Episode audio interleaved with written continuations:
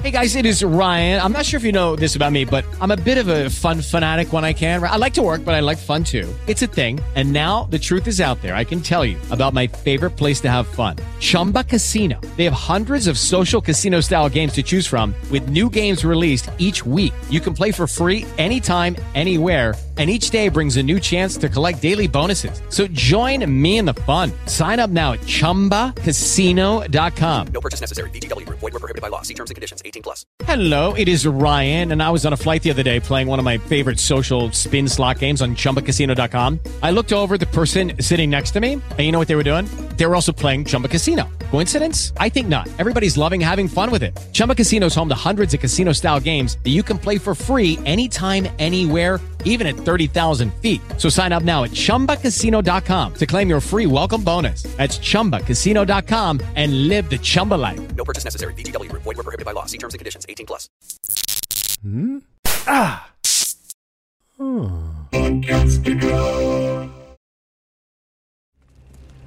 God doesn't only use fire as his baptism, it's also his wrath. Welcome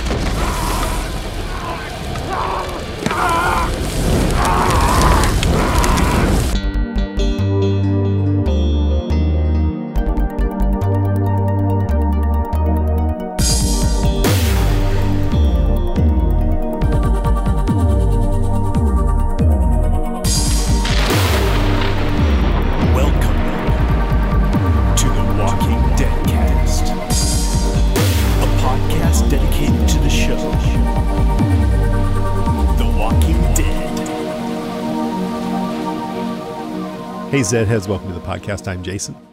And I'm Lucy. This is the Walking Dead cast episode 442. This episode is made possible by Patreon supporters like Ginger Martinez, who pledged their support at patreon.com slash Jason Cabassi. So thank you, Ginger. And Ginger. and we've had a few people pledging lately. I thought maybe the whole thing had petered out, but maybe because people are like excited to go into the final season of of The Walking Dead or something. Anyway, I really appreciate Mm. it. So thank you guys. That's awesome. Attention, shoppers. Deadcast Top 5 in 5, 4, 3, 2.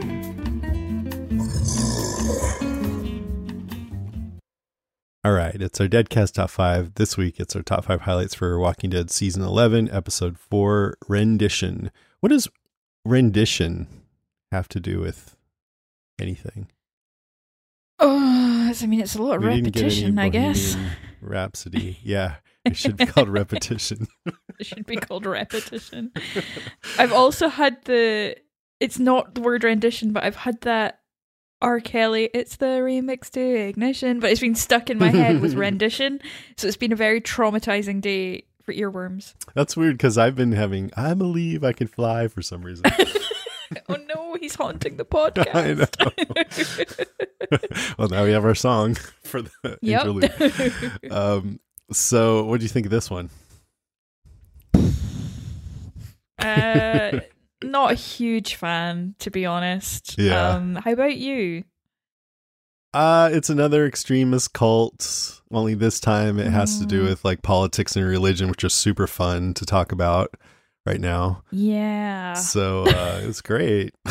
It's a real feel good. no, I know? mean, it, it was hard to care about. Uh, like, I've said this over and over, but we've had the Whispers, the Saviors, um, Teddy's group, and Fear the Walking Dead is another extremist Mm. cult, and the Claimers and the Termites, and it just feels so played out. But even so, I found it somewhat entertaining. It wasn't. It wasn't a bad episode in and of itself. The the thing about it is it just feels repetitive, but um, in and of itself, I I enjoyed it. I, I mean, I find this group super annoying, but they're the villains, so Hmm. I wonder if I'm being a bit. I wonder if I'm being a bit mean because I feel like very precious about this final season. And I'm also like Mhm. so much more interested in the Commonwealth than I am in this storyline that I feel Yeah. like my frustration with that really tainted my enjoyment of this episode because I was like, oh, yeah. you've just pulled us completely out of what the actual interesting bit of this story to me is at the moment. and given us something that we feel like we've gotten before many times. Yeah, and I think we were chatting about it over dinner, and I think like one of the reasons the Commonwealth is working so well for me is they've taken four of the most kind of vibrant characters and put them there. And I feel like all the other storylines, you know, what's going on at Alexandria, Maggie and Negan, um, and the Reapers, they're all quite heavy storylines with not a lot of kind of joy in them or a lot of freshness. And I think that this episode really felt quite contrived because of that. Um, there were there were things that were okay and things that I didn't hate, and it's definitely not my least favorite episode of the show. That's saying something. Yeah, it was not my it's not my It's least not favorite episode of the show. ever. It's not the worst thing that's ever happened. Um, but it feels like a bit of a bum note to me. Like I don't think it really added much, to be honest. Yeah, I mean, it's all about the context for me. If if this had come early on before we'd seen all the other groups, if it wasn't Mm. the final season, like everything you're saying about wanting to get to the Commonwealth, I mean, I think there is a part of me that's like, okay, we're getting eight extra episodes this season. It's 24 instead of 16, and it looks like Mm. these first eight are concerned with the Reapers. If if it continues to feel like this going into episode nine and on, then I'm gonna feel more like you, where it's like, oh no no no, Mhm. the show's almost over. Can't we get to the good stuff? But I guess I'm a little, I'm I'm still feeling what you're feeling, but maybe not as much because I feel like these are kind of extra episodes, so I'm a little more patient with it, I guess. But yeah, I feel it too. I mean, it, it's like, eh.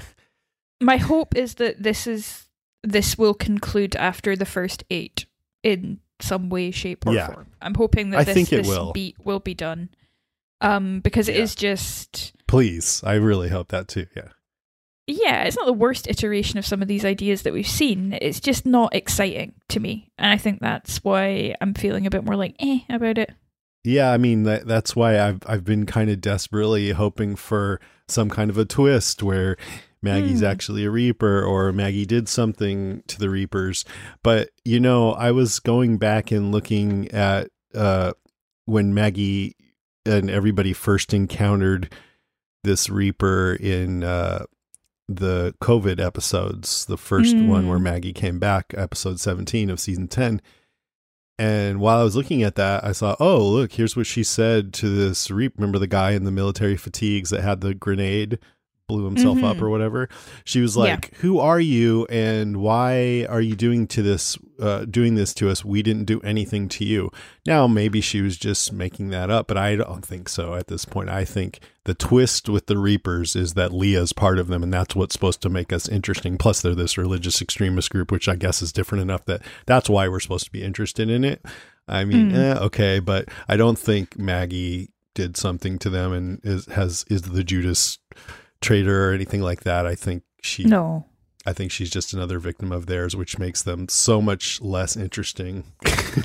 so much less interesting. And you know this this episode as a whole was a bit Wizard of Oz behind the curtain. Like I feel much less intimidated. I'm like, oh, that's what the re. Oh, oh, Yeah. Okay, it's not. Mm, And that's sort of like An unintended um negative effect of like they're like let's give him these creepy masks so it'll make him really creepy but then yeah then when you take the mask off they're not as creepy mm, because I thought the ending of episode two, where you see them strolling down, kind of purge style, like walking down the street and with the crazy masks on, like that was genuinely scary. Like those bodies hanging from trees. Yeah. And by the end of this episode, I was like, those dipshits did that? Really? Like this group? okay. Like maybe the good ones all got killed. I don't know. Well, I mean, they're you know they're um they're what makes them dangerous is they're trained soldiers who then became mercenaries, so they had more experience doing the dirty jobs that no one wanted to do. They're basically the A team. No, Mhm. I'm just kidding. But um, they like they you know so they're they're trained soldiers killers and they're religious extremists who believe that they're being directed by god and so this guy pope has these violent tendencies but but to him they're not coming from inside him they're coming from god so that's why Mm. i feel like that's that's a pretty cool idea for a villain like he he he knows how to kill and he thinks he's being directed by god to kill you know i don't i don't f- see them as dopey rejects. I mean, it is kind of dumb to kill your own guy there just because he has wounds in his back, but they're Yeah. forged by fire, you know. I mean, you're not Uh. necessarily smart, but they're lethal.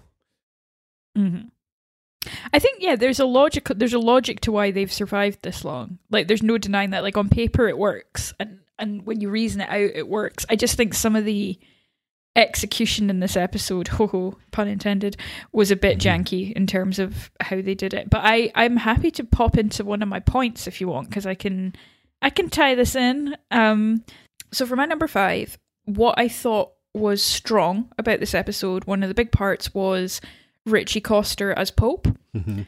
I thought he was great. Um, I thought he had a real gravitas. I loved his thick Southern accent, and his monologue that he gave to Daryl was really interesting. Bits of it really worked for me, and bits of it really didn't, and bits of it left me with questions. So, what worked for me was just what we were talking about was the logic of these people who are very highly trained, very skilled in combat, who have seen horrors, who have seen these things happen, and then have been kind of turned into mercenaries. I keep wanting to say missionaries instead of mercenaries, Mhm. mercenaries, and have had to deal with things during the fall. One of the things I thought was interesting was slight spoilers for World Beyond. We actually saw a little bit of this with the backstory of one of the characters in World Beyond in terms of the Mm. military Mhm. Being asked to do particularly deplorable things to the civilian population. So I thought that was interesting, sort of cross show meta text Oh, there. yeah. He also mentioned that the politicians bombed them and they lost people. And that just reminded me of, I think it was back in season two when we had a flashback where some of our people saw Atlanta being bombed. So I guess there was a lot of bombing going on. Yes, Shane and Lori. Yes, yes. So I like that. One of the things that I think might have just been unfortunate timing for when the show is airing is that the talk of the Gulf and Afghanistan really took me out of it a little bit. Um, just because all of that has been on the news quite recently. Um, in terms of anniversaries since things have happened and, and so on and so forth. And it felt almost too real for the show. Like the show has done quite well about not really specifying particular current events and things like that. Like they, they don't really pin themselves to specific kind of political things.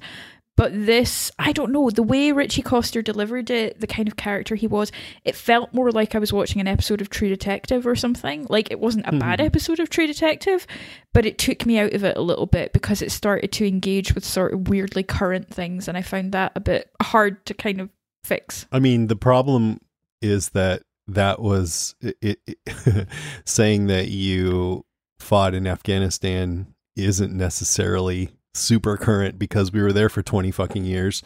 But- well, I mean, true. but uh I mean I I think it kind of, it makes sense. I I mean if you're going to have this the origin story of your villain be that they were in war and they, you know, were um kind of they had PTSD from that that that would be the one to say it's from. completely.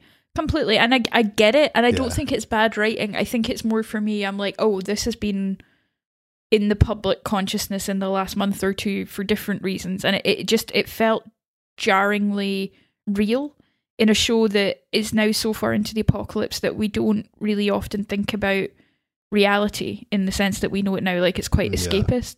Yeah, I mean, I just don't want to hear about it. Like I I I don't want to have to think about all that stuff right now because it's so painful in the news every day that when I Mm. go to The Walking Dead, I don't want more of that. yeah i compl- i completely concur with that it's it's one of those things where i'm just like oh oh okay Yeah, and I think that they probably didn't know that No, we- I don't think Angela Kang coordinated the retreat from Afghanistan. but- what was going to happen right now. Yeah, pulling out of Afghanistan, having all these people stranded and bombings and the Taliban coming back into Mm. control and everything. I would guess that if they knew that was going to happen, they would have picked a different storyline, you'd think.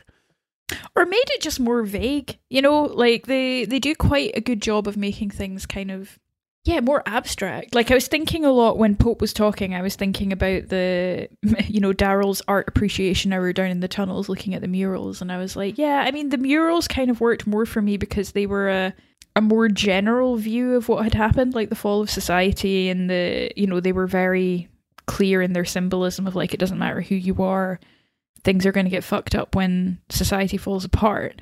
And that sort of worked. But if it had had, like, I don't know, specific dates or, like, you know, things that mentioned real tangible things, I think it would have felt more difficult. So, again, I think Ritchie Coster is great, but I think he's just. It's a bit of a bum role to have, but I would listen to him deliver monologues day in, day out. Like, I'd love to hear him, like, read some Shakespeare or, like, I don't know, just read me some poetry. He's got a great accent. But I the monologue was kind of like a good bit, but also there were bits of it that really fell flat for me. So that was kind of my number five was hmm. Pope and his sort of mannerisms and kind of the way that he was with Daryl and the things that he spoke about and how that kind of jarred with me. Uh, do you know him from something else? I, I don't remember ever seeing him before. No, I think he's he's been around. He's been there was one big thing that people keep mentioning when they talk about him. Apparently he was in The Dark Knight. I did not know Oh, that. okay. Um yeah. I find that movie highly overrated, but okay. Let's just talk about that instead. But, uh, uh, I liked his portrayal too, and I found out that he's friends with Lenny James, and they were hoping to get him, but um, he liked the script, and Lenny James told him, "Yeah, you should totally do it. It's a great gig." So uh, Amazing. anyway, I'm glad. Yeah, I mean, if- oh, I've just googled him, and apparently he was in True Detective, so that's maybe why I why I thought Yeah. it seemed like. Oh yeah, he was the mayor. Yep, yep. Okay, in season two. Yep, yep. My bad. I don't. Was that the one with um Vince Vaughn? I, I didn't watch that one. Yeah, Yeah, I heard it wasn't very the, uh, good. yeah. It really was terrible.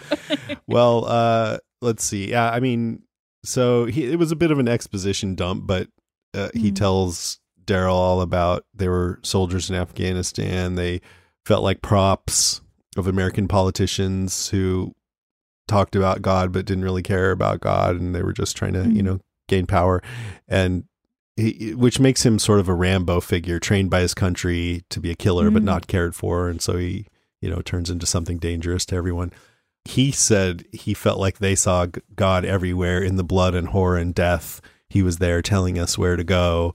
And uh, he said we didn't have much to hold on to in those days except him and each other. So that you get a sense that they felt really isolated and they bonded with each other and felt like God was directing them.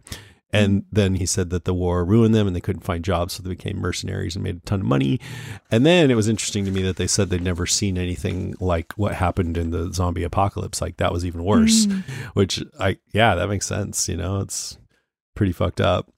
And then Mhm. about the bombings I mentioned, then they hold up in a church and everything around them burned during these bombings except for them for so, for whatever reason and they took as a sign that God had saved them and they were the chosen ones forged in fire which kind of reminds me a little bit of the saviors where it's like Negan trying to make people strong through adversity so it's Mm. repetitive there but uh he doesn't really say uh chosen for what I don't think and I think it seems like maybe he doesn't know either that Mm. maybe there was a bit of dialogue that I missed in there, but um, I th- thought maybe there was something indicating they don't really know. But I guess I mean maybe it's still kind of mysterious exactly what they're up to. But what it seemed to me is that they feel like they're chosen by God. They don't know for what. So in the meantime, they decided we'll just kill everyone until God makes our purpose clear to us. Is that? I mean, it sounds like quite a lot of foreign policy from quite a lot of countries, to be honest. Yeah, But I guess it's not too far. who am I to say? Oh.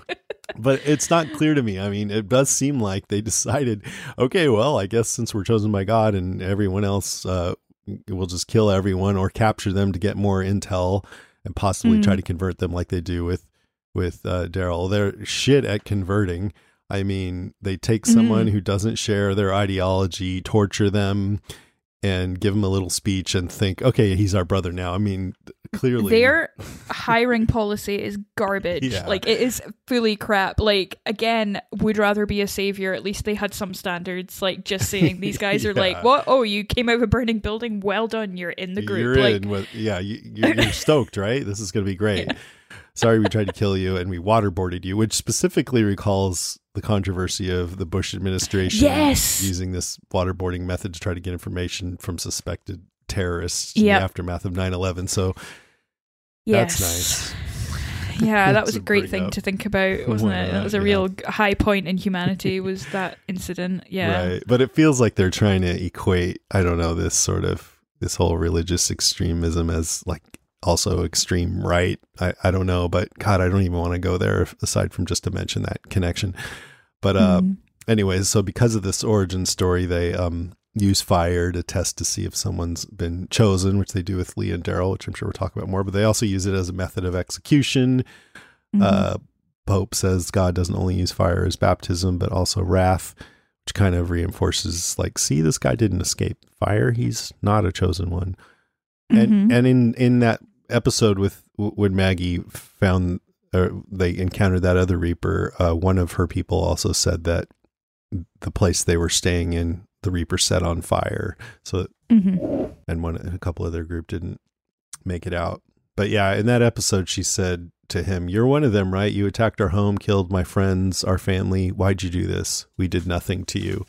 So I I take that at face value at this point. I would love to be proven wrong, but it seems to me that these are just another group of crazy bad guys. Hmm It's yeah. It's it is what it is, isn't it? I just Think it's so. it's trying to find reason in it is really difficult. And yeah, the the most laughable bit to me was that like in one day you go from waterboarding to family barbecue. Like what? Like, it's it's like the the dissonance of like oh we're gonna torch you then we're gonna nearly kill you and then you can come to the barbecue. It's all fun. By the way I'm gonna kill this dude in front of you stone cold in the fire. There he goes. Boom. Enjoy your dinner.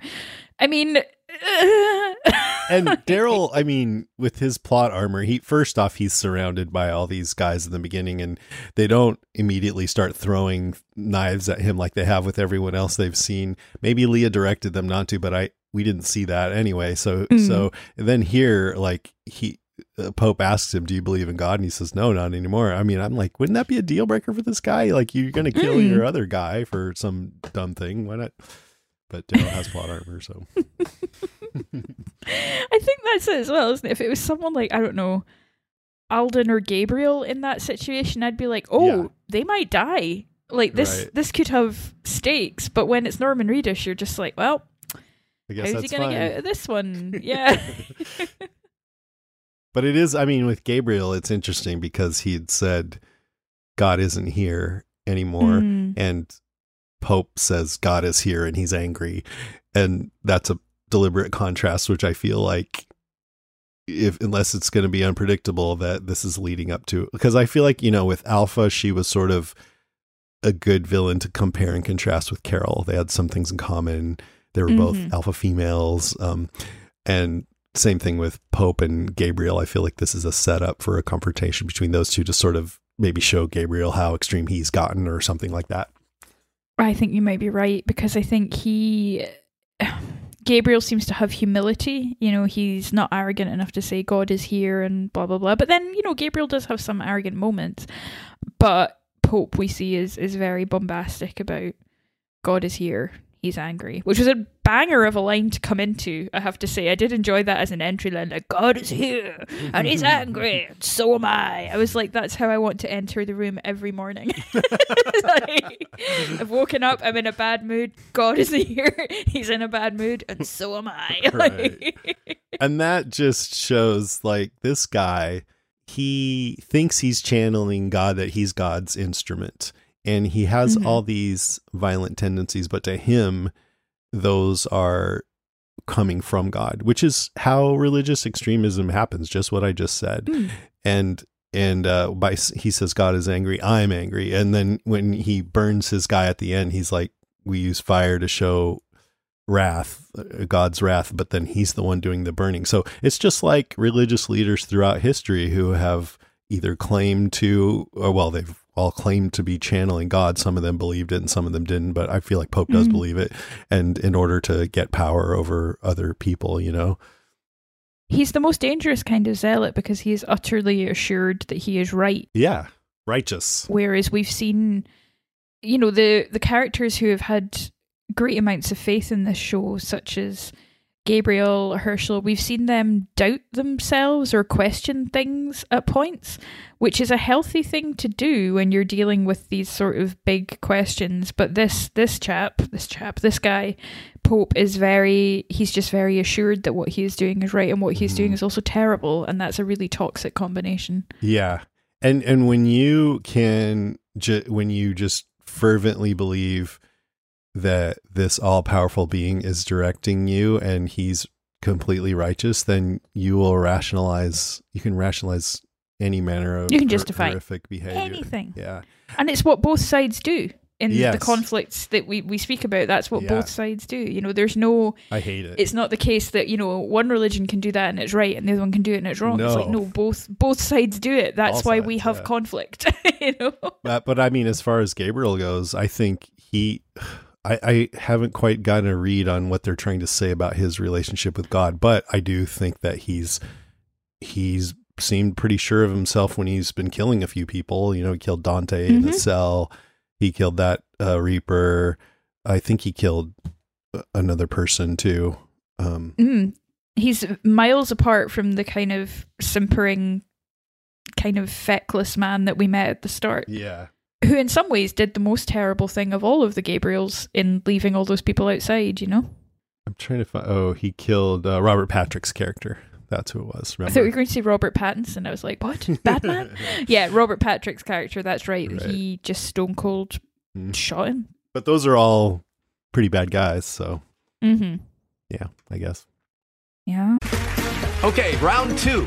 Name something that's not boring. A laundry? Ooh, a book club. Computer solitaire, huh? Ah, sorry, we were looking for Chumba Casino. That's right. ChumbaCasino.com has over 100 casino style games. Join today and play for free for your chance to redeem some serious prizes.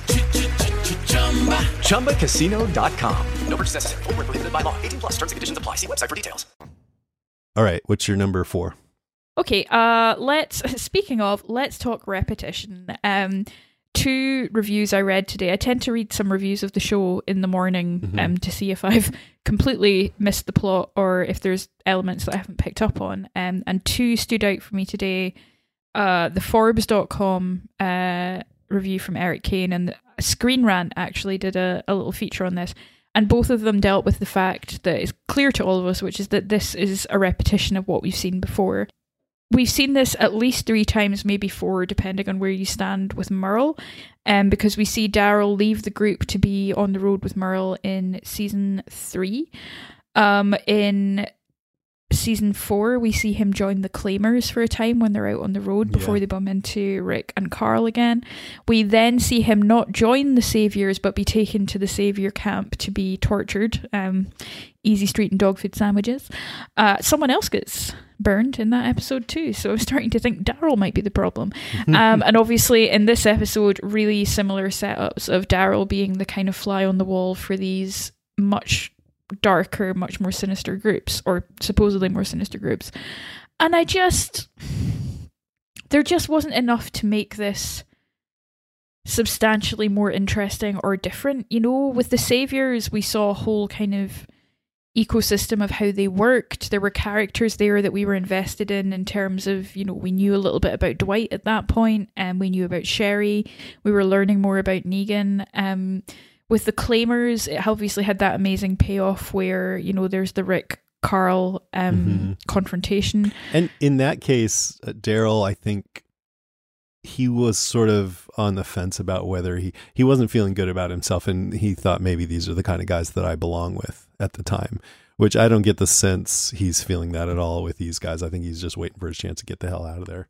No, he's thinking, thank God I found Connie. This woman's family are crazy. Like, this is the worst Right. family Boy, I dodged a barbecue I've ever been one. to.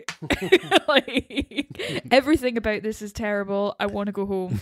um, so, yeah, I just, for me, the repetition didn't work. Um, repetition rarely does, but this in particular just felt like old beats. And I think you're right. I think that Leah is supposed to be the thing that makes it like, wow. But I just there's I don't think any rational person watching this is like, oh well, Leah and Daryl are going to get a happy ending. Like clearly, it's not going to end well because we've established Connie. We've established that Connie is out there having fun with Virgil um, until she returns to the main group. Um, and I just feel like, come on. We can do better than this. We can do more interesting stuff than this. Why are we kind of still churning these wheels of these old conflicts? Maybe there's something coming up that will make it better. I yeah, I hope so. I hope so. Yeah. But I agree. I mean, yeah, I I'm disheartened by by this whole storyline so far. It's if it wasn't as repetitive, it would be a cool story, Aha. I think. But it just feels Yeah. like we've been here before, too similar. Uh, and I just feel like And I'm going to say it over and over again just to sort of be ironic about repetition. Yeah, I think we should say it a lot. We should definitely repeat it. It's the remix to. Yep, yep. but I just think like, and then I did spend a lot of time thinking, would I rather be waterboarded or eat a dog food sandwich or listen to Easy Street? and I don't have a good answer for that. I mean, preferably none. But you know, Easy Street was pretty bad. See, so I mean, maybe I, that's Daryl's thing now. I really think that song gets a bad rap. I think it's delightful. And just because really of the way it was framed as torture, those poor writers who wrote this delightful song have to deal with that. That's Jason there on commission from the writers of Yeah. Easy Street, sponsors of the podcast. Checks in the mail. no, I'm serious. So yeah, repetition. Yeah. Let's talk about it more. Repetition. Okay, my number four is very also repetition. no, but it is it is a bit of a repeat because it's about violent religious extremism. But I kind of already went into it, so let me see if I have any original things. They they say uh, for fortitudo salutis, which I couldn't get a clear definition for that. It's Oh. Latin, and there's different interpretations. It's in the Bible. Um, oh God, the old, the strength of my salvation, which is that's what the fr- phrase is there, the strength of my salvation. Thou hast covered my head in the day of battle. So it's just something about salvation through strength or something. Fortitudo salutis appears to be taken from this is from comicbook.com. Uh, Psalms 140, which is roughly translated to mean support in times of war. I don't agree with that. I think they got it wrong. Because in that Mm. phrase, the the fortu, fortudo salutis is the strength of my salvation, and then it goes on. The verse goes on. Thou hast covered my head in the day of battle, which is a different part of the Latin. So I don't know. I think we really should have got a classics professor on for this episode. we could declense declension of some Latin verbs that would make this episode slightly more interesting. I mean, I don't think it matters all that much. The gist is that we have God on our side, and we're, we're going to kill everyone. You yeah, know? I think so. I'm just on an, an old website of uh like clan heraldry heraldry mottos. It's not the motto of any ancient houses, sadly. I thought it might be. That would be fun. Let's just claim it as the house podcast to go on. Actually, no, we don't want it. It's crap. Our motto is Easy Street. Fortudo. Um, yeah, and Easy Street is our theme song. Um, Yep. But I I was think okay, so religious extremism. You got the guy at the top who's kind of the core of all this. He's the crazy cult leader, basically, Mhm. and then his followers. I I'm like, well. At least some of them seem to buy into it. There's this Reaper guy kneeling over his fallen dead brother, speaking in tongues, which Yeah, what the yeah. I mean, Mm. speaking in tongues is a religious practice where the speaker believes they're speaking in this like unknown divine language, channeling God or something like that. Mm-hmm. And so to me, that means this guy is fully bought into the, them being vessels of God, you know? Yeah. But Leah, on the other hand, I mean, she she seem she mostly talks about them in reference to them being her family that they were in war Mm-hmm. together that she lost them, but they found her and she went back with him, and that you know she's really sad about one of the guys that one of our people killed because this is the first time in a long time that someone that close to her has died. So I don't Mhm. know if I'm reading it wrong or what, but it seems like to me, me they're more important to her in terms of just the people that she knows the best and cares about. But Yes. I didn't see a lot of evidence that she buys into the whole religious aspect of it. She seems to be kind of just going along to get along. her relationship with them was really confusing i found because Hmm. yeah they she seems to be in a different movie from the rest of them. Like yeah it's it's really it is strange to me. And i i think we'll probably talk more about leah and how this fits in with what we know about her Yeah. anyway. But yeah she seems to have a completely different way of relating to them. And even that interaction she has with pope is much more kind of father daughtery I know, huh? than he is with the others. And it's very strange. But and then uh you know, bringing new people in, Pope asks Daryl if he believes in God, and Daryl says, "No, no, I don't, not anymore. Guess I just believe in me now." Which reminded me of that John Lennon song, which is actually called "God." God is a concept by Oh. which we measure our own pain. Then he goes, "I don't believe in Jesus. I don't believe in Elvis. I don't believe in Beatles. I just believe in me." That's a great song. Daryl is a secret John Lennon fan. Who knew? but uh i don't know yeah it seems like not believing in god would not make him a obvious candidate to be in this group but maybe pope What the thinks he can God fan club? him. Yeah, you'd you'd think not believing in the main dude would would put you out of the running, really, wouldn't you? maybe anyway that's it for my number four Yeah. Uh cool. Um I had the Reapers, um, so I'll just carry on with my number three with the Mhm. Reapers. Um yeah, just a strange setup and, and really did feel like eh, deflating in terms of how they came across versus what they actually do and how they operate. Um for one thing, they seem to be a smaller group than we've been led to believe. I don't think our group killed that many of them. That this would be the numbers that they have now. Um, it makes sense on paper that they'd survive. I mentioned that earlier. So the fire and water um was kind of interesting, I guess. Um, obviously. the guy that gets barbecued at the end, not a great way to go. Sidebar here for me. I remember when I was younger, I was like obsessed with watching the Lord of the Rings films and the, the cast commentaries and crew commentaries. And um, one of the things they mentioned when they were talking about the special effects was that nobody has ever quite managed to do good CGI fire. And that one of the things they tried really hard to do with the um, animation studio in New Zealand was make fire look good. And uh, yeah, it looked a lot better than that fire that that dude was in because it just didn't look very convincing at all. Also, you know, could he uh, like he just had his foot on his back? Could he not have? Maybe he was in shock. I don't know. Anyway, sidebar away from the barbecue because that was just confusing. Um, they put Leah and Daryl into this kind of setup where fire is, you know, the cabin that they're in is set on fire and they have to escape. I was unclear on whether or not Leah knew that was going to happen.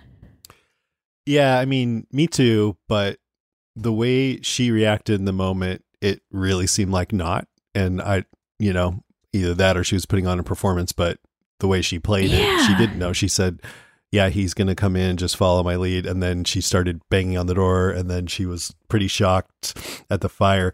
But as soon as she got out i think that's when she realized what it was because that it was a test you know that's what they do they test people with fire so then she ran over and screamed out that latin phrase with them so i think that's what happened that she didn't know and then when she got out she figured it out That makes more sense because I was a bit like, why did she then just bloody join them? I'd be a bit more like, oh my god, you nearly killed me. But you know, okay, and whatever. that's another yeah shit like i i think because she's uh doesn't seem that invested i mean she's lying to pope about how she feels about daryl she's just trying to go Mhm. along to get along that i think this is just going to push her further away from them i mean i feel like they're telegraphing that that she's gonna want to come home with daryl yes, and I just don't see that ending particularly well. But we'll see how it goes. we'll see by the way angela kang also confirmed that that she didn't know Oh, good. Mm. Okay.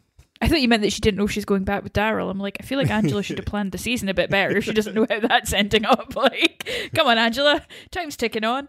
Um, yeah, the other thing that I noticed was there was a little bit of sort of religious imagery with uh, water in terms of it looks like for a moment that Leah's going to kind of wash Daryl in that sort of biblical way.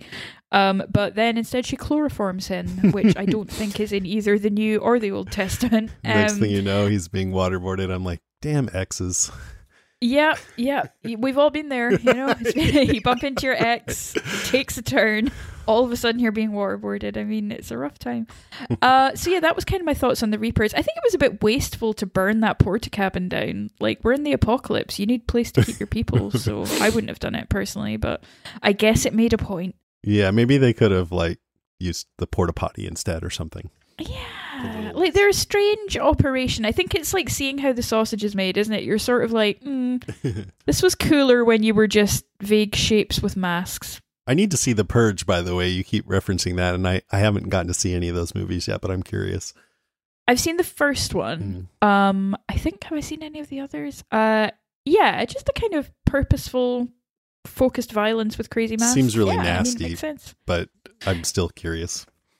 Yeah, they're they're intriguing. They're very political in some ways, but also just a romp in other ways. Hmm. Um, so that's kind of my thoughts on the Reapers. Okay. Are did not deliver on the promise. Okay, can't argue with that. Uh, my number three, thrills and chills, and some favorite moments of the episode. I did like that scene where you you think that Pope's going to come in and talk to Daryl, and then all of a sudden the door is locked, and then you see some liquid flowing in from underneath, and it dawned on me, oh, that's gasoline. I know it's about to Mm. happen, but what are we going to do about it? And then there's fire all of a sudden. That was a pretty good Yeah. setup there. Um, and then when the when Pope confronts the guy at the end about having wounds on his back, well, first he praises him for bringing his brother's dead body back over walking ten miles with it, and Mm. I'm like, yeah, I use that method with my kids. I'll say something nice before a criticism. Fair. the punishment is less extreme, but um, Yeah, I was gonna say. I was like, um, no barbecues, right? That's that's yeah, no, cool. no, no. okay. Usually it just like no screens for the day or whatever. Um, okay. I mean, Pope could take a leaf out of that book. To be fair, like take his iPad away Right, rather than right. throw him in the a barbecue. Less permanent of a punishment. To throw his iPad in the fire. And no Boy. screen time for you, Jimmy. Like, My kids would react just as badly to that. no. you monster. uh, and then, uh, I mean, when he pushed him in there, my Mm. first thought was yawn. Like, okay, he's just Yeah. another crazy mofo. But it was graphic enough that I was like, oh my God. You know, we see his face pressed into the burning wood or whatever it is, melting away like Freddy Krueger and Mm. all sputtering and everything. I've done a fire walk and it is quite intense. Uh, yeah, it, it's not. It's I wouldn't. You know, I wouldn't have lingered on the hot coals. It reminded me a bit of um, a Golden Crown from Game of Thrones as well. yeah. Mm. Did you uh, burn yourself when you did that?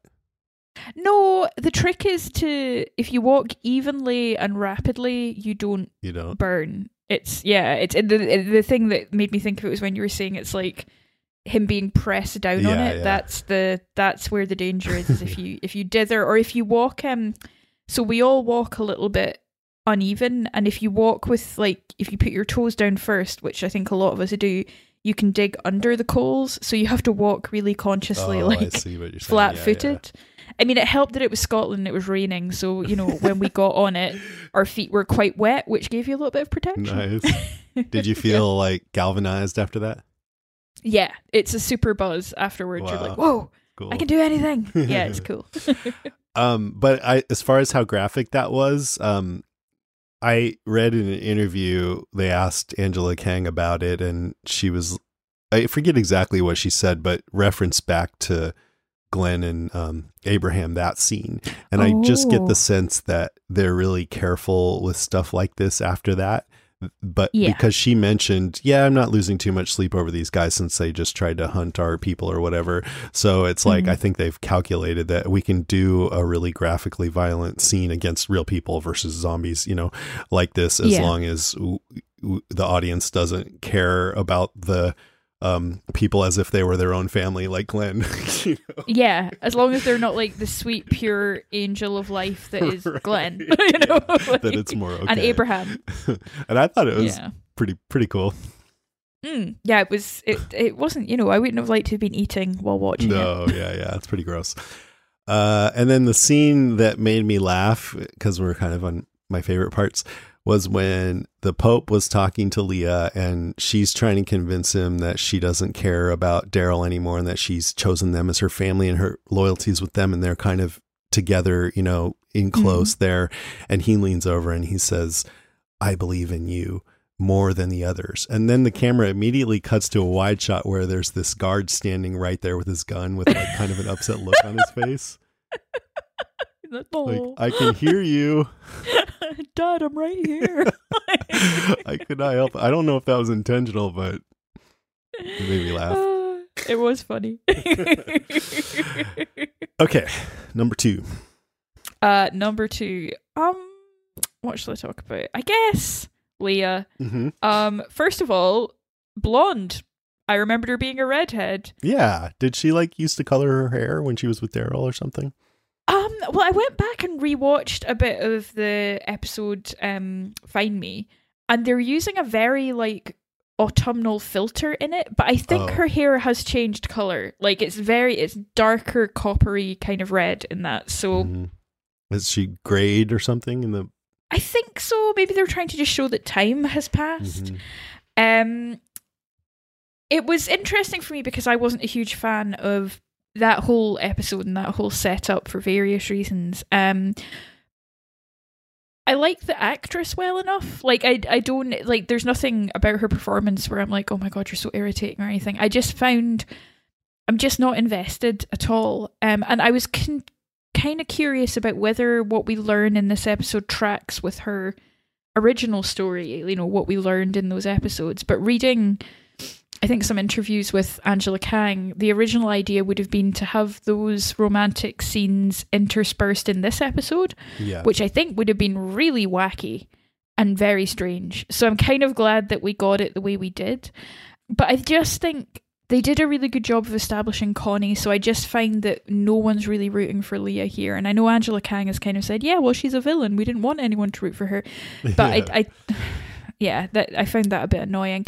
I feel, as I said back then, I I still like Connie better, but I don't. Yeah. I think that was a great episode, and I um I think it's an interesting situation with her, and, Mm. and we we found out in that episode she was in the military, and she was with her squad until her camp was overrun and her adopted son died, which was the same day Dog was born, and presumably she got separated from everybody, and then I you know I had to work out the timeline, so that's then she met Daryl and then Daryl went off to be to find Rick and she was upset. And then while Daryl was gone that's when these this squad the Reapers found her. We found her again. she went back with them. And so then when Daryl went back to the cabin uh she was gone. But for some reason left the dog there and yet the dog still likes her more. Go figure. Um, yeah, that's that's good. That's what I that's what I pieced together from it. So thank you for kind of clarifying that because I was like, I think "Mm, that's right yeah yeah, I think you're right. Um, so yeah, Leah's Leah's here. Um, I don't. I'm not optimistic for her outcome. I don't know that she could be kind of integrated into either of the groups. So I'm I'm seeing. I'm going to see how that works out. But yeah, she talks about the day you found me to Pope. Um. Which makes a lot more sense when you think that they had a pre-established relationship, because otherwise she got really in with this cult super quick. Um, she's Yeah. clearly struggling with having left Daryl. You know, she talks about how they couldn't have been happy not in a world like this. So I think she does have regrets there. Um, and I think you know her feelings for him are quite evident. I mean, such a Walking Dead sentence. You know, she did seem sad that he was getting waterboarded. you know, she did ask them to stop early. yeah Um, and there's a little bit of humor there with, you know, I always thought he liked you better with dog. But yeah, I still it's not fireworks in the sky for me um with the two of them, but it's I guess it does add a little bit to this conflict having there be this connection and this kind of debt between the two of them that needs to be resolved in some way. I mean, it seems to me, yeah, that she she's still care. She says she still cares about Daryl, and Mhm. yeah, anytime she's alone with him, she's like, "I want to help you. Like, you need to tell them something about the people you're with." She's only um more aggressive when there's other Reapers around to witness it, so that she can, Yeah. like I said, go along to get along. But what I'm not clear about is whether he cares about her at all. It seems yes, like I'm maybe not. confused by this. um maybe a little. I mean, after much. that family dinner, it would take a lot. like it would take a lot for me to retain my interest. she doesn't he doesn't trust her enough to tell her the truth you know he's No. but of course why would he and that's the thing is okay uh, yeah i liked the story with leah and daryl early on but now leah's hanging out with this group who if i'm reading it right they just want to go around and kill everyone so pff, fuck that i mean yeah, Yeah. what she's brainwashed but whatever like at some point you got to take responsibility for your actions so after this i'm Mhm. like no no thanks they they kill everyone and they escape, and Leah's like, "We can live our life together," and Daryl's like, "Yeah, about that. Yeah, um, like, uh, think I'm gonna take a different direction, maybe." i mean that's pretty bad yeah, it was Yeah. so nice to reconnect, but also please leave. like that whole thing that we talk about often about you know like with you know defending what negan did with the saviors well if you were a savior then you would want to be protected but i'm just like yeah but some of these groups choose to try to farm and hunt and others choose Yes. to try to go around and kill innocent people and i'm like one of those seems different than the other to me Some people choose the Stardew Valley route, and others Yeah. choose the cannibal route. So uh, that was my number two. Also, is is Leah and let me see if I anything else about that. Um, I just feel like there's not much to like. Yeah. That's the thing. I just I don't have much to say about her. I'm just like, yeah, you know. It's, yeah, I mean, it's just I like I, I'm curious. Um, I've already said it. She seems to be connected to this group because of what they went through, and this is her group in the apocalypse. It's her family. Uh, but she still Mhm. cares for Daryl, and I just don't know how identified she is with this group's ideology. But however much she's identified with it and indoctrinated into it, she's still chosen to be with this group that seems to be just going around killing innocent people. So for me, I would just be like, ah, that's a bit too much for me to handle. I know this other girl who's really nice. Yeah. She's like just sweet and kind, and Yeah. her family don't have strange campfires. So I think I'm gonna go with her if it's all the same to you. Okay, number one. um. Well. This one kind of breaks my heart. Dog's a little bit of a traitor. Dog was not the best boy this week, and I'm really upset about it. I'm like, Dog, the one good thing in my life, turned around and sided with frickin' Leah. Pretty upset. I mean, one of my favorite moments in the episode was when we didn't know it was Leah and Daryl come he's been chased around by the Reapers and he comes upon this Reaper that has dog and he pulls out his knife and says, "Let him go." And then she takes off her mask and it's Leah. And I, my thought was, "Oh, yeah, that's her dog." Like it just I love it when a scene Yeah. just it changes everything for you. Just one, oh, everything I thought I knew was wrong here. Uh, That's a great shift. And then it was in, interesting slash amusing to me that he was like later on, just give me dog and let me go. You'll never see me again. And I'm like, oh, you just kind of assume you get to keep the dog. I mean, that's her dog. But then again, when I went back and did all the research to figure out, you know, what her timeline was, I realized, well, she either left dog at the cabin or dog ran away. And back during that episode, dog did run away a few times and seemed to want to seek out Daryl. So maybe the real love story of this is between dog and Daryl. I hope so, but Dog's gonna he's got got to redeem himself, man, because I'm not impressed with him at the moment. I have to say, and I was very upset. Like because he went to Leah, Yeah, he should have known but that she that's his bad. former owner. Yeah, but Daryl's been really nice to him. Yeah, that's true. And he almost got hurt. Although, with the one of the Reapers, and that was pretty harrowing. yeah, someone threw him. I was like, no, why? Kill him, Daryl. Kill him. um, yeah. So, dog needs a redemption arc. I mean, it won't take much. He's very cute and very lovable. But I did, I do sometimes think that dog gets Daryl into more trouble than he maybe saves him from. But he's still very nice, so I think we should still keep him around. But also, I'm conflicted because, as I say, he did kind of fuck up and side with Leah. So whatever. Maybe he just wants his parents to get back together. Yeah. I don't know. I see him like more like that, like a a child of divorced parents, and he's confused. dealing with his trauma Yeah. in the only way he can. Yeah. Yeah. okay, fair. I'll rethink it maybe. We'll see where it goes. But uh, Dog is a spy. Dog is a spy. Hello, it is Ryan, and we could all use an extra bright spot in our day, couldn't we? Just to make up for things like sitting in traffic, doing the dishes, counting your steps, you know, all the mundane stuff. That is why I'm such a big fan of Chumba Casino. Chumba Casino has all your favorite social casino style games that you can play for free anytime, anywhere with daily bonuses. That should brighten your day a little. Actually, a lot. So sign up now at chumbacasino.com. That's chumbacasino.com. No purchase necessary. VGW Group. Void were prohibited by law. See terms and conditions. 18 plus. my last one is about Daryl. I I like Daryl better with Carol these days. I think it's more fun to see their interactions than it is to see him just not saying anything most of the time, staring at people. Um, Mute, unwashed Daryl. yeah, uh, and he, he's being tortured again, which we've seen before. And I did think it was when he was put in that cell next to. We were wondering where Frost was, one of Maggie's guys. Frost, I think that's him, right? He's not Yeah. too quick on the uptake. You know, asking questions, and D- Daryl's practically winking at him. Oh. yeah, Daryl, Daryl, buddy, Daryl. And he's like, Daryl, Daryl. How's our Daryl." friends? Did they make it back to Daryl. Alexandria, which is about ten miles to the southwest? to that nice settlement with potential for farming and many women and children. Did they make it there, Daryl? Did they? Did you bring my friendship bracelet, Daryl? Daryl, Daryl, it's me now. me, Don't- look at me, Daryl. Don't leave me hanging, bro. Daryl's like, fuck this guy. I'm gonna kill you right now.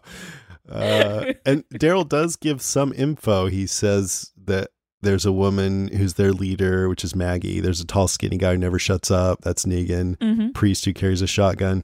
Um, but I guess he feels okay saying all that because it's not really that helpful. You know, he's not Mhm. saying where they're from. He also lies and says they have numbers. They're going to meet three dozen fighters. I'm like, yeah, sure.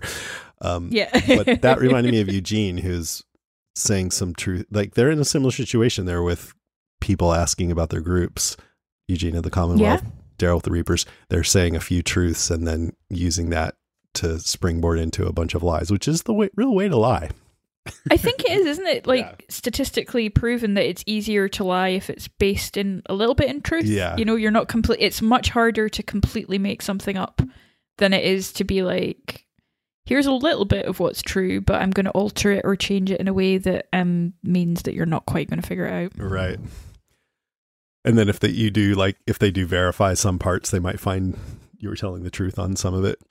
Yeah, exactly. Confuse them.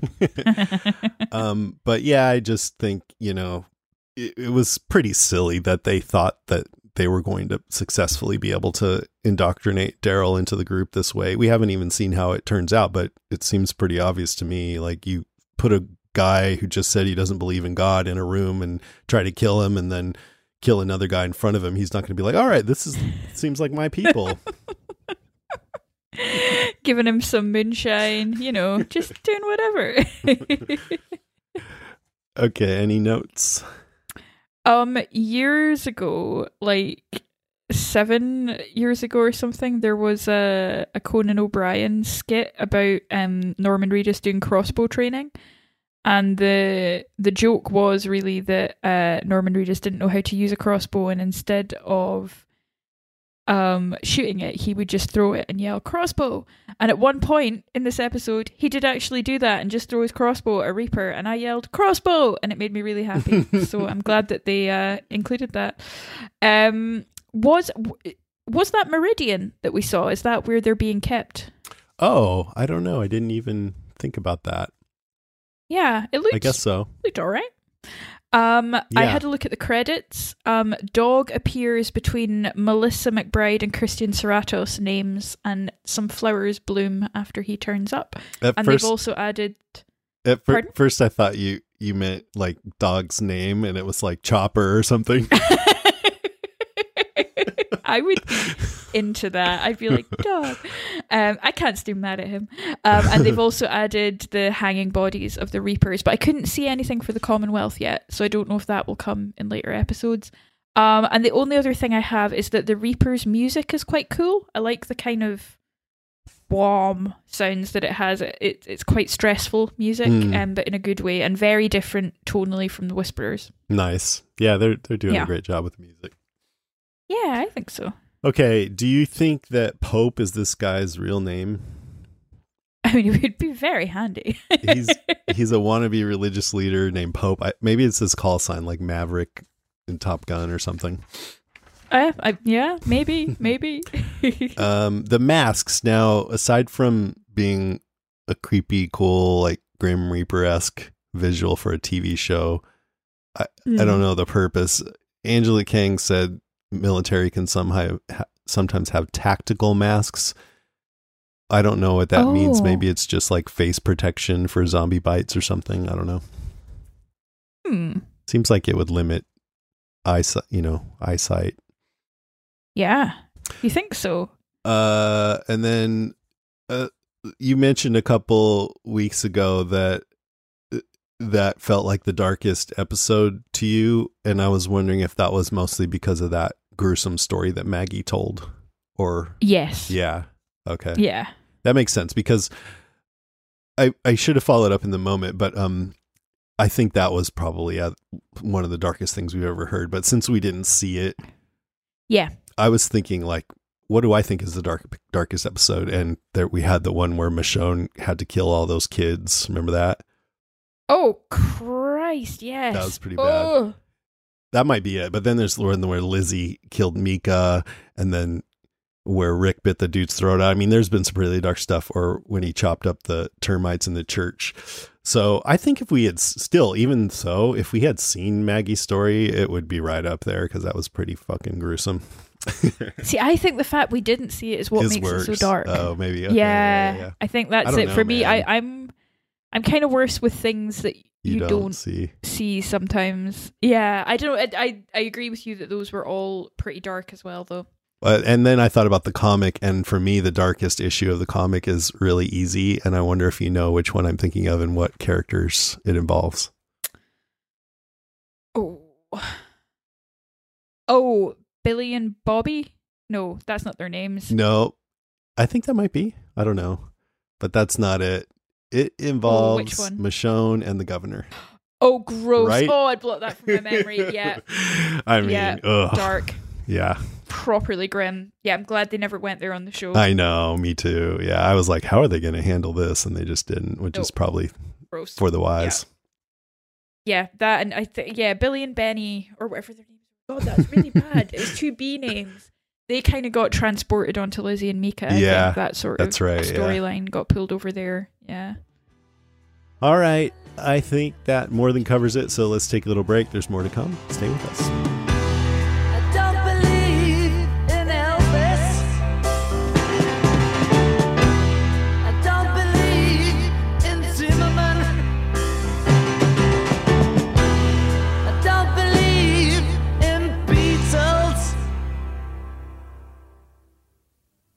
Just believe in me.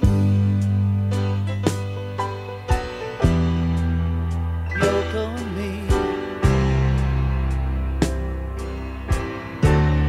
That's reality.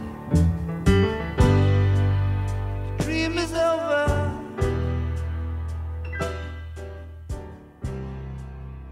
What can I say? Obvious threat to untold numbers of citizens. The people it kills get up and kill. Are they slow moving, Chief? Yeah, they're dead. They're all messed up. This is a Walking Deadcast news update. All right. Insider talked with Lynn Collins, who played Leah. Thought it'd be interesting just to hear a little bit from the actors. Yeah. They say in Sunday's episode, Leah sees Daryl for the first time in what I'm guessing is a few years. I don't know if you know the timeline. What's going through her mind? She says it's that weird situation when you've broken up with someone and there's not a whole lot of closure or no closure at all. And then you see them, and what is your expectation in that moment? It's probably a bunch of nausea and weird feelings. I think that's what it is for both of them. That's a little presumptuous. to think that he cares.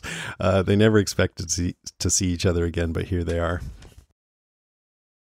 They say, I think everyone's had a moment like that. You guys had what I guess I'll call a romantic entanglement, unless you prefer to call it something else. She says, they were shacked up. Let's just call it like it is. They were shacked up. They were playing house. I mean, who knows how long it could have gone on, right? And then the fact that he comes back to it, he was ready to further that commitment. They did have a commitment, it was a relationship. What it becomes now is really what the fun is. I mean, that's why the episode Find Me even exists. Yeah, I think this is the first time she Hmm. found out that he did come back. Yeah. You know, she didn't know that before. Yeah. Yeah. The, yeah. She did. She had no way of knowing that. She wasn't there. So. Mm. And then Angela Kang was interviewed by Entertainment Weekly, and um, rather than read it all, we kind of covered it that um, they started with the idea that that was going to be a single episode, like you mentioned, but they decided when they had extra episodes for COVID to break up the romantic part and do that first. Yeah. It's probably more effective, I guess. I think that was a, a blessing. I think it would have been a lot in one episode Yeah. to be like, oh my god, like Daryl got laid, Daryl got betrayed. What? like, yeah, it's it's a lot to go through. We get a poem. That's awesome. Yeah, laid, betrayed. The episode was staged. played. uh, so then uh, let's see. Oh yeah, and they say so when Leah goes into that room with Daryl, does she know it's about to be set on fire? She's completely in the dark. She just totally blindsided by that, which is one of the things that comes up in future episodes as well. Yeah, she's gonna leave that group, and then um, oh, now that we've met Pope and the Reapers proper and learned their backstory as soldiers turned mercenaries, what is their mission in this apocalyptic landscape? What are they doing and why?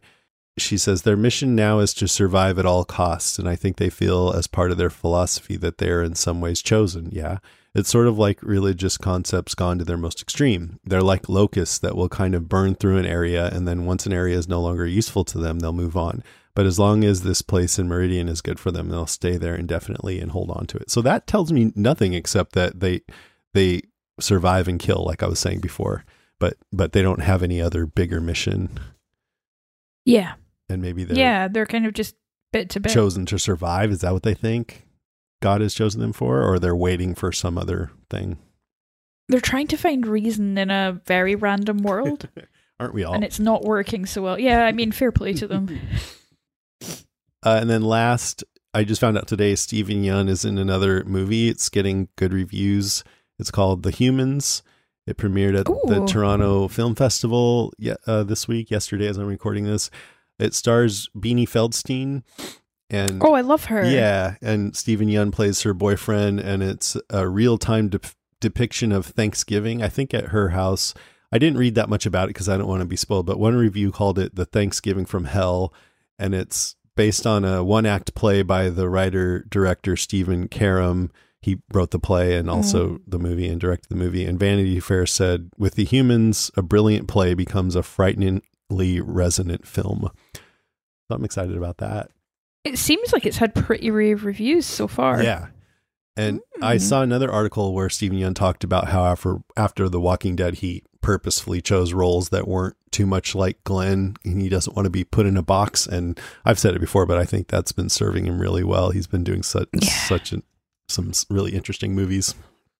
I can understand that. And yeah, he's made some great choices. I love, like, there's a certain kind of niche of actors. Like, I think Daniel Radcliffe does it well as well, Yeah. where they make crazy, not crazy choices, but they make eccentric choices that really pay off for them. And I think Steven Yeun fits into that mold as well. Yeah, and it's it's scary, I imagine, for an actor because you have this part that you become known for and people want to hire Yeah. you to play the same kind of thing and as an actor you never know it, when it's all going to be over so you're probably tempted to take those jobs Mhm. so it's kind of a risky thing to do to turn those down in favor of some different things.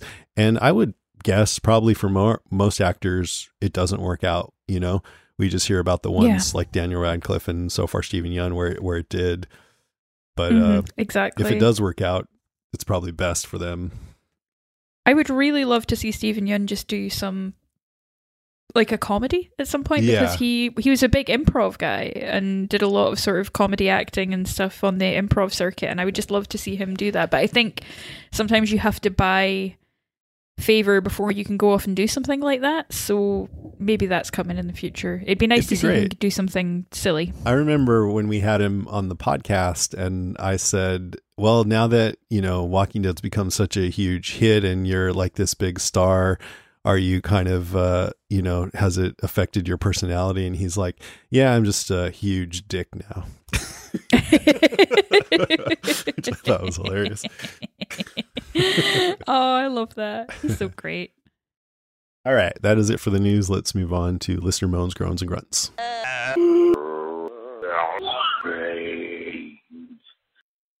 Maria Lawson says, Oh, yay, another cult leader. I roll emoji.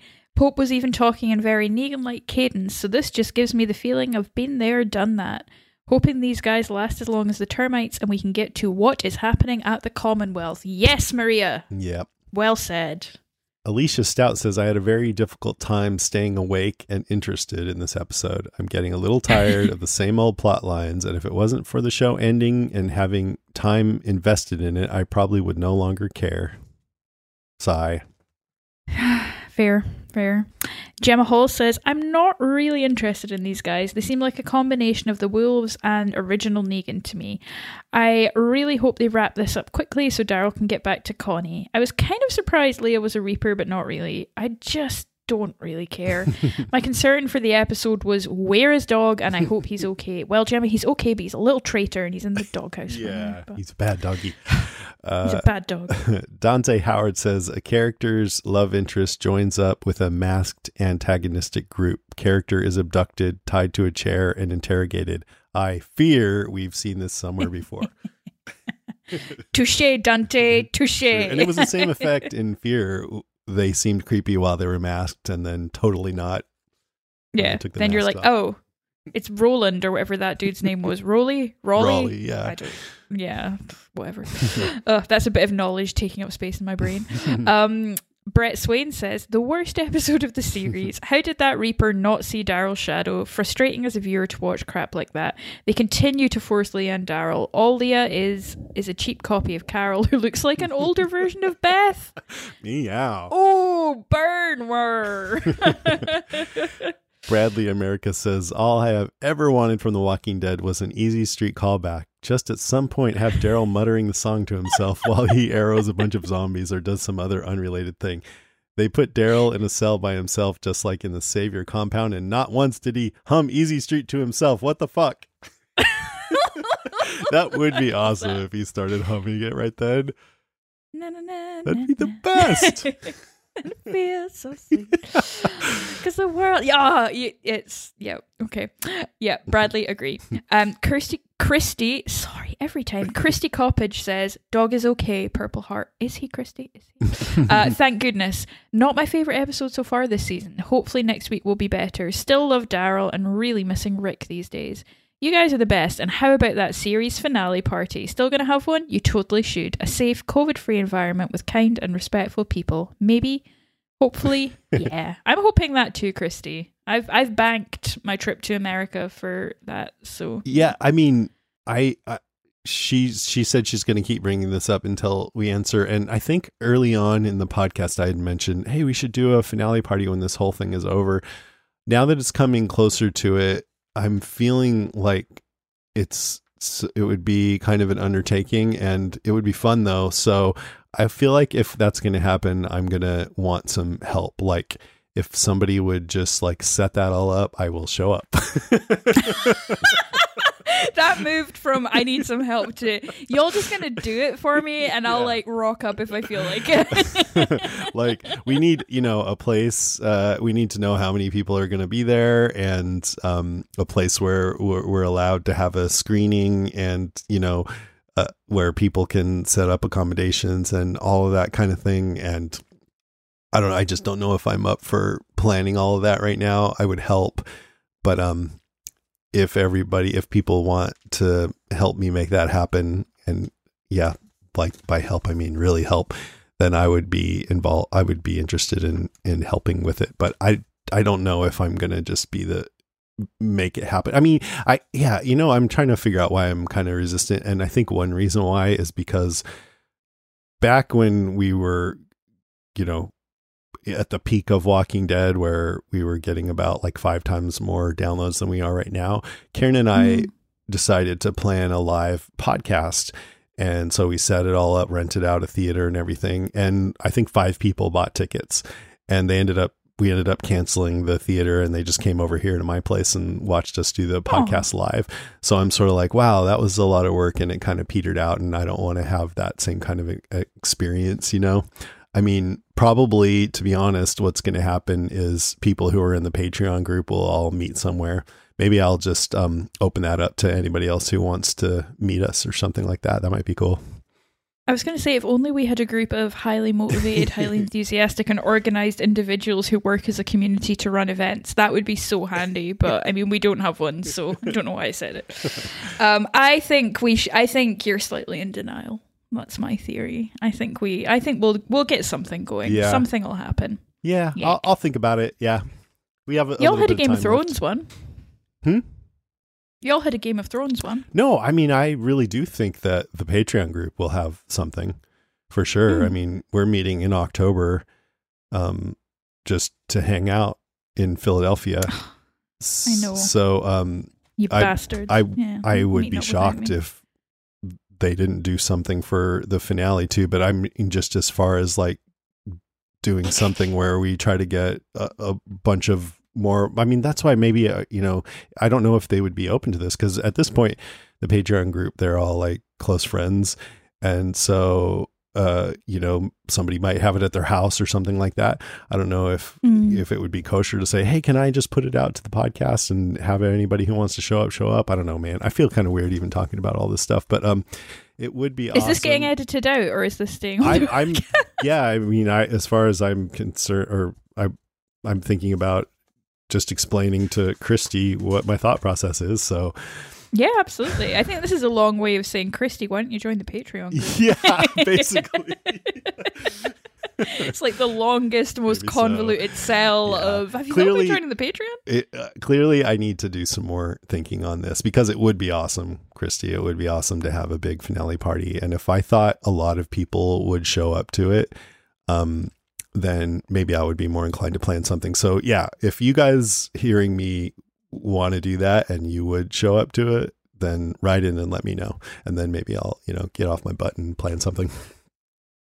I'm coming. So I'm just gonna turn up at your house with beer and be like, "Hey, be awesome. we're having a party!" oh man. Um. So Mark Nichols says, "I must admit, I was not a huge fan of this episode. This group seems like just another to try to take charge of Daryl." First, we had the guys in season four or five that claimed everything. Daryl acted like he wanted to be with them to survive. Then the Saviors took him and tried to make him one of them. Now it's the Reapers. Hard to see Leah as always being part of this group. That seems like a stretch. Also, how could they track Daryl so well in the sudden change from night to day, but they can't track Negan and Maggie while dragging an injured Alden? Gabriel also was able to limp track one of them with no one else watching. But every time Daryl turned around, he was surrounded and not attacked. So many plot holes. Just so many plot holes. I mean, I could see Leah being a part of this group just in that they were at war together in Afghanistan and then ended up in the same mercenary group. But then maybe, it- you know, maybe it was like, oh, uh, Pope has decided we're this religious group now. I guess, I guess that's cool. Yeah. You know? We took a turn. We went more extreme than I was expecting, but here we are. Oh well, here we are. Uh, Jessica Howie says, "Bummer, I didn't like this week's episode at all. I'm just not interested in getting invested with the Reapers or Leah and Pope at all. Leah and Daryl have zero chemistry on screen, and I just don't care about where she ends up. I hope not with our group. Pope is not captivating or interesting. I completely zoned out during his rambles." Bold move to try and introduce another radicalized cult leader after Samantha Morton's portrayal of Alpha set the bar so high. Pope falls flat in comparison. The real world news are so full of crazy militant people at the moment. I really don't want to add fictional radicalized Christian war veterans to my life. I hope this whole story ends quickly and they don't stretch it too long and Daryl and Dog just get out and all the Reapers die or something. I think that's what they've got written on the plot planning board. Daryl and Dog get out and Reapers, die, or Reapers die or something. something. Next, Commonwealth. Um, Jess Baker says, Hi, long time fan, first time commenter. Now, don't get me wrong, I love me some Daryl Dixon, but I found this episode to be kind of be a yawn. I'm disappointed Leah wasn't a one off, weren't we all? uh, we watched Negan kill his wife and received no other flashbacks of anything of him and her through the years beside that one off episode. I would have rather seen another episode about them before seeing Leah again. With this being the last season, I know they're basically doubling the episodes in this season, but I was looking forward to heading straight to the Commonwealth and covering all of that in this last season. I would rather go back to the season 1 to 2 time where the walkers seem to be the only threat besides hunger, thirst, and shelter. Fair play, Jess. So she's saying she would rather that Negan's wife showed up to be a Reaper. yeah, Lucille the Reaper. Amazing. Uh, no, I'm just kidding. I didn't think you said that. Thanks for writing in, by the way. It's cool. Danielle Dement Yost says, I generally don't love episodes that aren't focused on our group, but this episode intrigued me. I definitely don't think Daryl has any interest in sticking around, but I do think he'll try to talk Leah into leaving with him. My biggest irritation right now is that we have no understanding of why the Reapers are ambushing Maggie's group in the woods in the first place. There has to be a reason. There's no value to just killing everyone. That was sort of the Wolves thing, but they weren't around long, thank goodness. I hope we move through the Reaper storyline fairly quickly. I like it, but I don't want it to drag on and on. There's also no real suspense since we know Daryl has a spinoff coming. Yeah, I feel like we need Yep. to know if we're going to have the Reapers, there's got to be some purpose that we learn about. Otherwise, that's pretty lame, in my opinion. Mm-hmm. Janet Seidel says the Reapers are bonkers. Daryl and Dog, run for your lives. Becca Loeb says, Loved it. Dark, very creepy, thanks in large part to Ritchie Coster and some interesting twits and turns. I mean, twists and turns. While I was initially aghast with Daryl's betrayal of his family, I soon realized it was strategy to get the hell out alive. I guess she means Frost. When Pope, oh, or no, maybe t- talking about Maggie and Negan and Yeah. uh, what's her name? He's like, it's all Negan, the skinny guy. He's the skinny guy, the one that talks too he much. He does it. He's he's the culprit behind it all. Uh, when Pope spoke of the government and war bombs after the fall, I wondered if this was in reference to CRT or that ugly, other nuclear bullshit going on in Shittown. Don't get bit, Jason and Lucy. Oh. Grr, arg. I think it was Oh, all love it. about the initial like government bombings of c- cities early on in the Mm. and yeah, like you said, Lucy, when um, they were having people in the government just kill people to try to Yeah. try to stop the infection or whatever. It's almost like Carol was on the infection board of the government. Like, why don't we just kill the people who are infected? Boom. Right. Well done, Carol. You've been promoted. That's hilarious. Uh, Angie Hill Reynolds says, Why do the Reapers kill everyone they come across? I think Daryl will end up killing Leah because she will be attacking his group and he'll have to kill her to protect his family. Yeah. Many are hoping for that. Tracy Kennedy says, Hope Daryl is acting here. Can't tell if this group appeals to him in a small way. Plus, there is his love interest. I thought Leah had red hair. When she took off her mask, I thought she looked like Andrea. Yeah. Yeah, I don't Fair think play. he's at all, it appeals to him at all. And I don't even know if he cares about Leah, although I would guess that he cares about her at least somewhat. Ryan Holovich says, Something tells me that Maggie and her group poked the bear first. Don't think they're quite playing victim like they say they are. And Claire Lang Redderer says, Hi, Jason and Lucy. Hope you're both doing fantastic. Another great episode of The Walking Dead this week. I feel like there are things I could nitpick about this episode and the season so far, but I just don't want to. I trust where the show's going enough and just want to enjoy the ride. It was really nice to see Daryl off on his own for a spell. He was shrewd and tough as nails, but what I liked best was the emotional connection he gave us. I thought he was really letting us see him honestly for the first time in a while. He's grown up so much, and I love seeing him with a layer or two peeled back. I think we'll continue to get more of that, and I'm excited. I think this is Daryl's story now. I'm a hopeless romantic, and I just want people to find love, even in zombie apocalypse, Aw. or maybe I should say, especially in the zombie apocalypse. I was glad Leah turned out to be with the bad guys because I did not like her for Daryl. I didn't think that's where Yes. that was going. Um, she says the villains were scarier behind their masks. However, unmasked, they seem much more authentic. They remind me of some crazy religious extremists that you'd actually find under some rock in America today. I especially like the character of Pope and the actor portraying him. He was chilling, compelling, and very watchable. He reminded me of a Fear the Walking Dead villain, but executed with a little more subtlety and a lot more intelligence. Mm, I think that's fair. You were saying last week that you thought Father Gabriel was being inconsistent, praying, then later saying God's not here. It made sense to me, though. There are many people who believe in God, but don't believe he is omnipresent and that he doesn't involve himself with man or man's affairs. This is a form of deism. It would be easy to see why someone like Father Gabriel might come to a similar conclusion under these horrifying apocalyptic conditions. I am a deeply devoted Christian and have been a youth pastor for eight years. I personally believe not only in God's existence, but also in his presence here on earth and in our lives. But I appreciate The Walking Dead asking these tough, legitimate questions. Like mm-hmm. Father Gabriel, the graffiti on the subway wall also said, God's not here. Maybe reading that was the Oh. tipping point to make him actually believe that. Additionally, written on the subway wall was the quote, If God exists, he will have to beg for my forgiveness. Those words were in fact found written on the wall of a jail cell in a World War II concentration camp. oh, I didn't know that. Oh.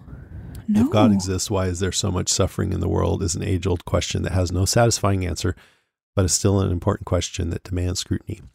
Anyhow, that's my two cents about everything. Thanks for all the hard work, friends, and God bless.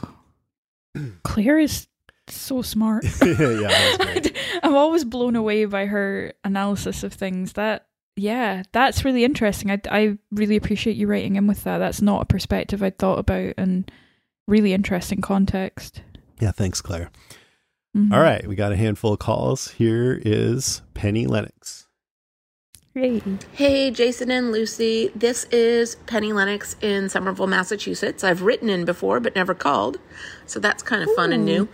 Uh, I just wanted to talk a little bit about this week's episode and how the most horrible people all want Daryl to join their team, right? Like the governor wanted to recruit him. And then oh, those horrible claimer people wanted to recruit him.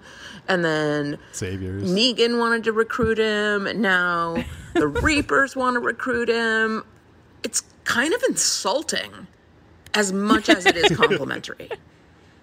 It reminds me of this time when I interviewed for a job, and every person I met was just a horrible, horrible person. And they kept saying to me, You would fit in here great. You're going to fit in great. And it was um, horrific. Anyway, I love the podcast, and I hope to call in again soon. That's hilarious. That's amazing. Am, am I a dirtbag? Am I a horrible person? I mean, what? it, it makes sense for Daryl for two reasons. One, he's so quiet that he's like this cipher that you can project everything onto. Yeah, Mm. oh, I'm sure he loves us. And and two, he's he knows what he's doing. You know, he's he's clearly um he's a capable person that you would want on your team. Mhm. Yeah, I think people are drawn to that. That's what Negan was always saying, wasn't it? Um, that's funny. And that's why I think that's why a lot of viewers like him too. He's no nonsense and he can get shit done. those moments that really make you question your life, where you're like, "Oh no, we're not the same." You'd really fit in here. what? No. Um, and I'm I lived in Somerville. I, I don't know if I knew you were there, Penny, but I used to I lived there just for a year when I was going to college at Emerson College. Great little town. Oh, All right, here's Renee. Renee. Hi, Jason. Hi, Lucy. This is Renee from Atlanta. Um, I was not happy with the episode. I, I did not like it Mm. again. I do not like um they just another villain, just a whole another group. Um, it's redundant. We done seen this time and time again. I feel like the this is the last season.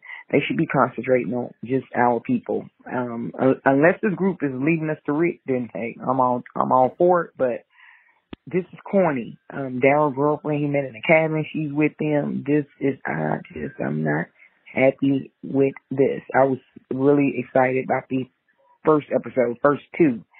But last week and this week, I just feel like they need to concentrate on Alexandria and then the Commonwealth. You know, just, they need to, they, this is, I do not, this, and then, uh, uh, uh, um, religious fanatics and some more, um, psycho people that's followers, and it's like a cult. It seems like a cult, and I mean, come on, I, I just I don't like it. But I want Nope. to tell you guys, um, I don't know why I didn't mention it last week that I live in Fairburn, and I actually live on the main street where The Walking Dead was the very first episode that um Rick was the, the very first episode when Rick was um got out the hospital and when he was looking for gas to Texaco where he went to go look for gas. I stay like literally five minutes from there. I don't know why I didn't mention it to you guys yesterday. And I'm, not far from um Newnan where they film. Yeah, I just wanted to throw that in there. Okay, talk to you guys amazing. later. Bye. I'm like super tired tonight. Super tired. So I may I don't sound as as as enthusiastic as I normally do. It's just that I'm super tired. Okay, bye. You guys have a wonderful week. yeah, I hope you're all right. Yeah, I thought uh, you really didn't like this episode. I think you hit the nail on the head with the word redundant. Like it is Yeah. redundant. Yeah, I think that was the best way of summarizing it, Renee. I hope you feel better and get some good rest. Yeah, yeah, yeah. I, I need to get some rest myself. Um, that's cool that you live in that area. I wonder if you like go around to the filming sites and stuff like that. I would. Oh, I that'd be there. fun. And last we have Cindy from Columbus, Ohio. Hi, this is Cindy from Columbus, Ohio, Oh, and this I is just about wanted last to week's leave a message about episode. The Walking Dead. Um, so far, I think this season's off to a great start. It's definitely a better show the past few seasons, and it's making me love it again. I'm one of those diehard fans. But I think that Maggie could be bad or has done something bad because she just gives off this vibe about her now. Maybe it's part of what she's gone through when she was out on the road and with the other communities, but I just feel like there's something there. And of course her and Negan would end up together because that's the most logical thing, I guess. it makes sense. Um, I hope Alden doesn't die because for some reason I like his character and I'm not sure why. I actually thought him and Maggie might become a couple because I feel like she's been alone long enough. And I don't understand why she thinks, why she thought that her group, well, this group would fare better, do better against the Reapers than her group that she was with before, who they all killed. You know, I think it's only Maggie, Maggie, Negan, Alden, Daryl, and Gabe left. And we don't even know about Alden. Um, It's touch and go. you know, I just think it the show is really, really good, and I it made me laugh when uh, I forget what Hershel said when they were eating the horse meat, but it sounded something exactly like what Glenn would say, and it made me laugh out loud. Anyway, um, I thanks for the podcast. I really do appreciate it, all that you do, you and Lucy both, and have a Aw. great week. Bye. Oh, Cindy. what a lovely car! What a lovely call. I wonder if they did that on purpose, had try to have Hershel kind of channel Glenn a little bit. Oh, I hope so. I like when that happens. They definitely do it with Judith and Michonne, I think. So yeah. Yeah, that's right. Yeah.